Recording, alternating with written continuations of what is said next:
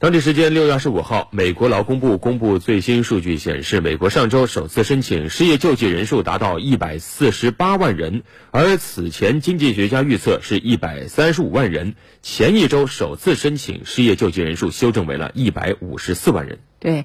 其中，美国经济随着重启开始，五月以来劳动力市场有所改善。上周是首次申请失业救济人数连续第十二周下降，但是这个数据改善速度不及预期。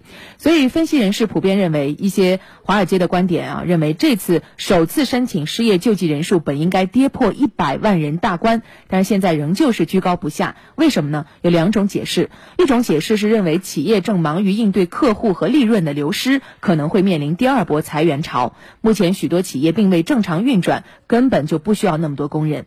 另外，还有一种解释认为，各州可能存在重复申请失业救济的情况。在疫情爆发前，美国每周失业救济人数只有二十来万，现在已经增至数千万，引发了整个市场对经济前景的忧虑。